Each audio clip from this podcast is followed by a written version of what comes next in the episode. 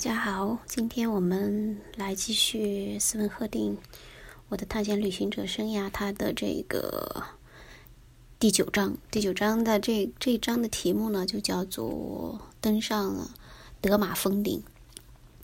德玛峰是什么？德玛峰是位于这个德黑兰，就是离德黑兰东北，呃，差不多大概六十六公里的这个厄尔布尔士山脉的最高峰。它的海拔呢有五千六百一十米，是伊朗的最高峰，也可以说是亚洲地区最高的这个火山。嗯，它呢是呃，这个火山形成的大概是一万年前，所以算是一座比较年轻的火山吧。嗯，风景非常的好，是应该是属于一种登山啊、探险爱好者的地方。那赫定为什么会去登这个德玛峰呢？它是有缘由的。呃，就是说那个波斯王啊，嗯，就就是那个纳赛尔丁，他每年都要去这个厄尔布尔士山的那那一个区域啊，他不登顶，但是他会在那个地区域去避暑。那么当年就是赫定留在德黑兰的那一年，七月四号呢，呃，这个赫定有幸作为这个海本涅特医生的朋友，就被这个波斯王邀请了去避暑了，然后。这个整个他们这个国王出行的这个场面啊，非常的浩大。那在赫定来说，也是第一次见这种隆重的场面啊。那么他们呢，就是说是整个这个这一路，就是有上千头的骆驼呀，那个马匹呀，还有这个仆从这些，加上这个。本身他们要呃国王啊，还有这些大臣，以及他们邀请的客人的话，就有大概有一千两百多人，而且其中还包括有两百名士兵。所以他们在那个每次这个扎营的那个，就是呃他们到了那个山谷扎营的地方，就一下能看到呃三千顶帐篷，就是那个场面非常的壮观。然后呢，就是说。他们而且就是配备的是一个人是呃就是这种主人类型的，就是他有两顶帐篷，就是可以替换。那波斯王的帐篷呢是有这个一个呃，当然是扎在这个中间的，因为他们的这个序列是非常清楚的。嗯，这个地方呢，赫定是这样来描写的。他说，嗯，帐篷安扎的顺序相当的严格。每个人都知道自己的帐篷应该扎在哪里，以及帐篷前道路的走向。呃，沙就是这个波斯王，除了他自己的红色大帐外，还有一个更衣帐和一个吸烟帐，以及一些为他的后宫女眷所设的营帐。这次呢，有多少妻妾相随不得而知。有人说是有四十个，另外还有妻妾们的仆从。我们每天都会从这些女婢女眷的身边路过，她们跨骑在马上，头巾包得严严实实的。即使如此，还有标志和牌子示意靠近者要把脸转过去。他们队伍的前后都有阉人和侏儒们护驾。嗯，就那时候，其实也蛮像的。这个波斯的宫廷用的就就是。呃，给后宫啊用的也是呃阉人，还有一些侏儒。那呃，这个呃，整个他们的这个有一个就是去避暑的这个队伍啊，是有这个有一个总管大臣的。那所有的事情呢，都是由他来管。那么呃，这这里面呢，也有这个还有几个就是。国王认为非常可呃诚信的人，还负责主持正义。呃，因为呃，万一比如说他们要是踩踏了一些路过的村庄的庄稼呀什么的话，那当地的农民实际上去是可以去找这几个主持正义的人，那还会得到相应的赔偿的。嗯，但是如果说你撒谎，明明你的这个庄稼不是被国王的这个避暑队伍践踏的，那就会嗯被这个受杖刑。那而且他这个波斯王呢，就纳赛尔丁啊，他还不闲着，嗯，他每天都有一个这个都都会处理一些事情的，呃，就是国一些国家的事务。有时候呢，他还会让他的这个首席翻译官大声念读，给他念法国的报纸。其实他本人也是会法语的，但他也有他随行带一个翻译官，每天给他念法国的报纸。那他也经常呃骑马带着一大堆人去打猎，如果有所斩获呢，就会把其中能吃的猎物赏给某些人，有的时候是手下，有时候也赏给我们。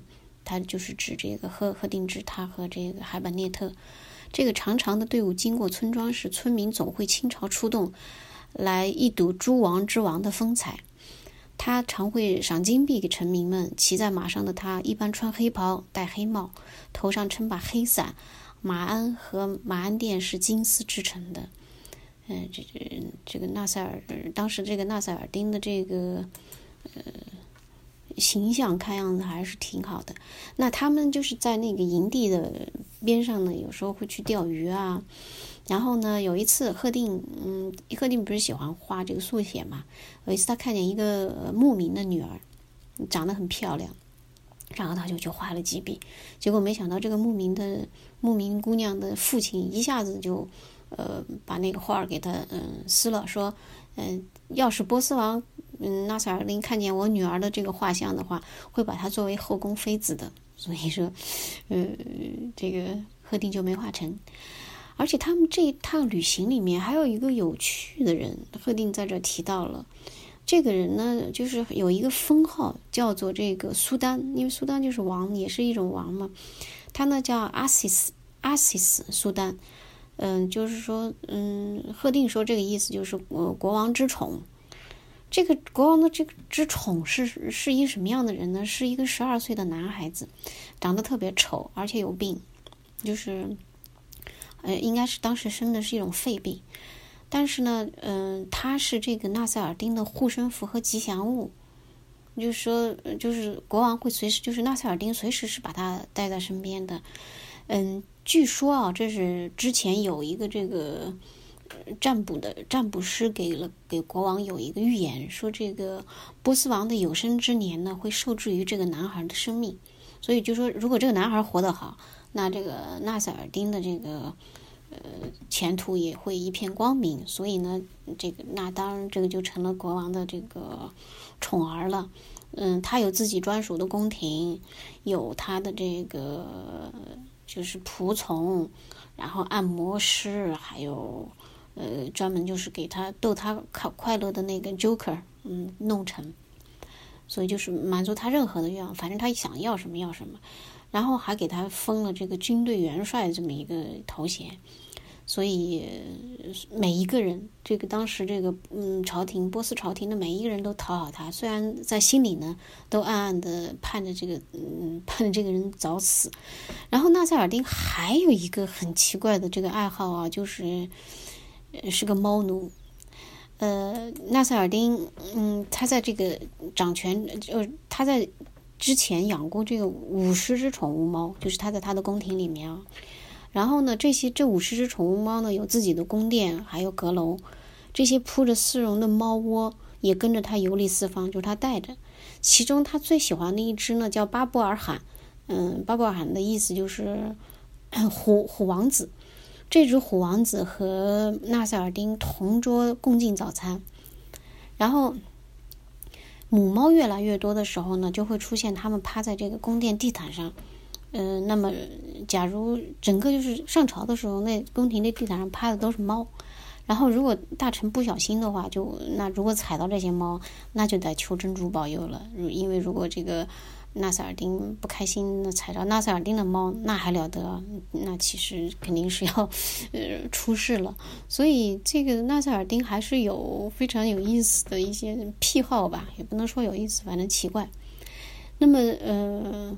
贺定说：“我在这儿避暑的日子还是过得很愉快的，每天东游西逛，就是要么画画他的这个速写画，要么写写东西。因为整个这个呃避暑营区里只有他会英文，所以呢，有时候会帮着这个呃纳赛尔丁，就是翻译一些英文的急件。那么他走到这儿的时候，其实他已经知道离这个德马峰不远了，所以。”对于赫定来说，这个德马峰对他来说又是一个非常吸引他的地方啊，所以他又打算不跟这个波斯王回呃德黑兰，他要自己去上这个德马峰。赫定呢，在这儿介绍说，德玛峰据说是座休眠火山，主要由粗面岩、斑岩和熔岩构成。硫磺形成的火山口圆周，呃，大概有半公里长，上面终年覆盖着积雪。远古时期，波斯诗波斯诗人纷纷谱写歌谣来颂扬它。它最早的名字呢是叫做呃 Divbant，呃，意思就是精灵家园。时至今日啊，呃，当地人还是相信山顶上有。呃，住着两种精灵，一种恶精灵和一种善精灵。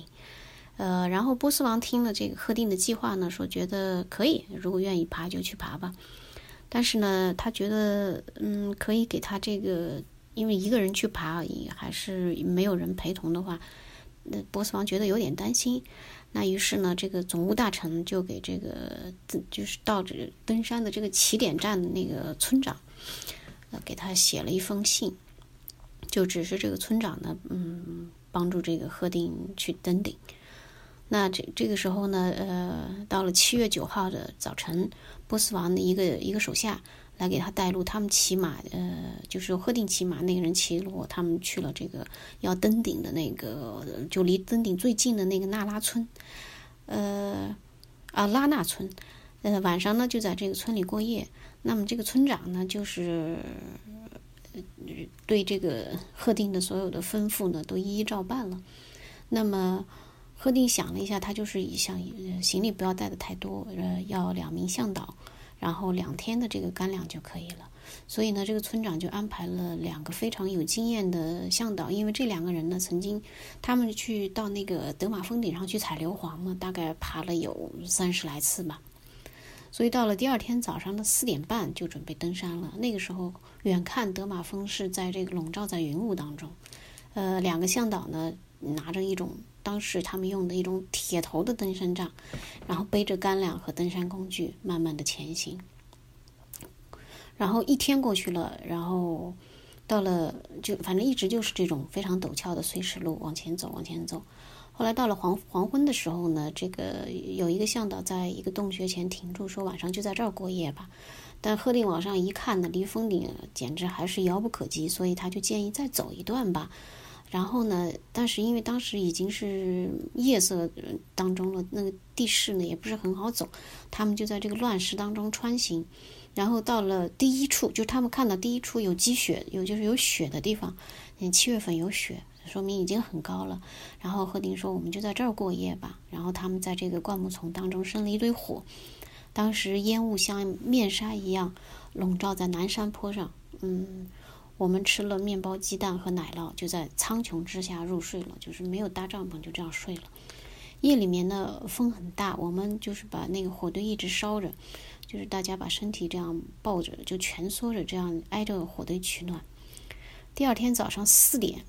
又爬起来了，又继续往前走，呃，然后这个时候他们他可以看到这个德玛峰啊，就是那个德玛峰，就是那个非常有规则的火山锥，已经大概能够看清楚了。到了三千多米的时候呢，终于是到了这个常年积雪的这个地方了。那么这个雪呢，就像一顶帽子一样，整个罩在这个大山的顶上，呃，然后就继续在往上爬。在这儿呢，赫定就写到：太阳在晴空之中冉冉升起，放出万道金光，洒满这块壮丽的荒野之地。呃，西南方的那个有一个石桥，河床上闪现斑斑白点。呃，他看出来那个斑斑白点就是这个波斯王的那个帐篷。那突然，然后又下了冰雹，他们呢又只好嗯继续找找两块岩石中间躲这个冰雹。但也没有躲得太有效吧，但反正好歹是冰雹停了，就继续往往前走。那赫定是这样写的，他说：“呃，我们继续沿那面陡坡往上爬，我的带路人像羚羊一般轻松前行，而我觉得自己步履极为沉重。我不是登山者，从没有受过训练，有生以来也从未试着登过任何一座世界高峰。”每走十步，我都要停下来喘口气，然后再向前几步。我的太阳穴突突乱跳，头疼欲裂，累得半死。走完历史路，我们终于爬上了雪峰。停了一会儿，我全身扑倒在雪地上。我能爬到最顶峰吗？这样做值得吗？掉头回去是不是更好？不，永不。我这辈子都不会对沙说“我失败了”。一分钟后，我睡着了。